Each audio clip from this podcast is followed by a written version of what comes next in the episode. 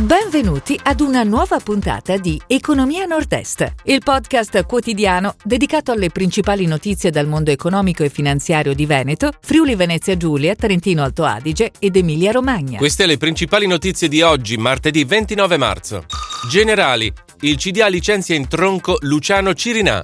Intesa San Paolo, le fondazioni confermano Grospietro e Messina. Zintec raccoglie un milione di euro per l'internazionalizzazione. Banca Finint arriva l'autorizzazione per l'acquisizione di Banca Consulia.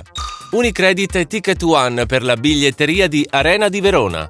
In Job verso il raddoppio del fatturato. Nasce la rete delle fondazioni ITS Academy del Veneto.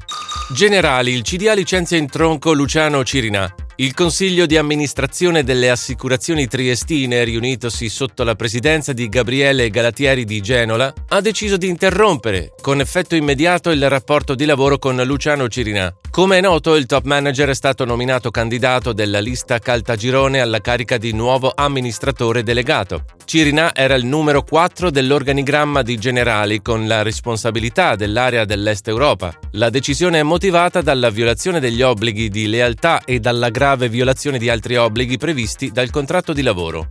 Intesa San Paolo, le fondazioni confermano Grospietro e Messina, Compagnia di San Paolo, Cariplo, Cassa di risparmio di Padova e Rovigo, Cassa di risparmio di Firenze e Cassa di risparmio in Bologna in relazione all'Assemblea di Intesa San Paolo, convocata per il 29 aprile, hanno presentato la lista dei candidati per il rinnovo del CDA composta da 19 componenti. Nella lista si prevede la riconferma di Gianmaria Grospietro quale presidente, di Paolo Andrea Colombo quale vicepresidente e di Carlo Messina come profilo ideale per consigliere delegato e CEO.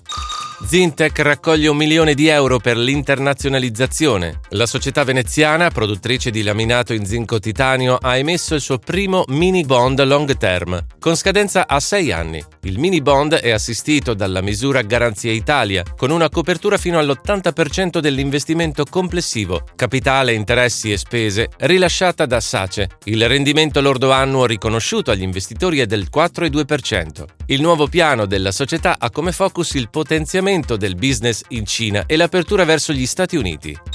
Banca Finint arriva l'autorizzazione per l'acquisizione di Banca Consulia. Da Banca d'Italia, BCE e autorità di vigilanza è arrivato l'ok per l'acquisizione dell'istituto milanese specializzato nella consulenza finanziaria e nei servizi di private banking e wealth management. Oltre alla propria rete formata da 156 consulenti finanziari dislocati su 47 uffici territoriali, Banca Consulia porterà in dote anche il network di Unica Sim, società di intermediazione finanziaria con 37 consulenti e 11 sedi.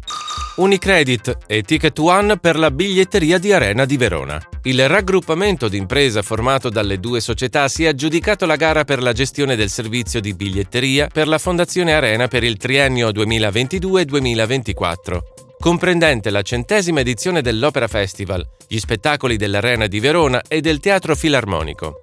L'anfiteatro veronese, che ospita il festival, è stato recentemente restaurato grazie a un'erogazione congiunta di 14 milioni di euro da parte di Unicredit e Fondazione Cariverona. In job verso il raddoppio del fatturato. L'agenzia di lavoro di Verona, città nativa del marchio, ha inaugurato il nuovo flagship store in piazza Renato Simoni. Nei prossimi mesi tutte le filiali del gruppo, nuove o già esistenti, saranno oggetto di restyling. L'obiettivo è di rafforzare la propria presenza nel Triveneto. InJob ha in previsione di aprire più di 10 career center nei prossimi due anni, due dei quali già entro l'anno, a San Bonifacio e Legnago nasce la rete delle fondazioni ITS Academy del Veneto. Le otto scuole di alta specializzazione post-diploma, con il supporto della Regione Veneto, hanno sottoscritto un protocollo d'intesa. Presidente della rete è stato eletto Cristiano Perale, che è presidente di ITS Red Academy. La rete ha lo scopo di mettere in relazione le esperienze e le attività delle otto fondazioni ITS Academy venete, sviluppandole in modo da rendere i percorsi biennali, sono 58 quelli partiti lo scorso autunno, ancora più spendibili nel mondo del lavoro.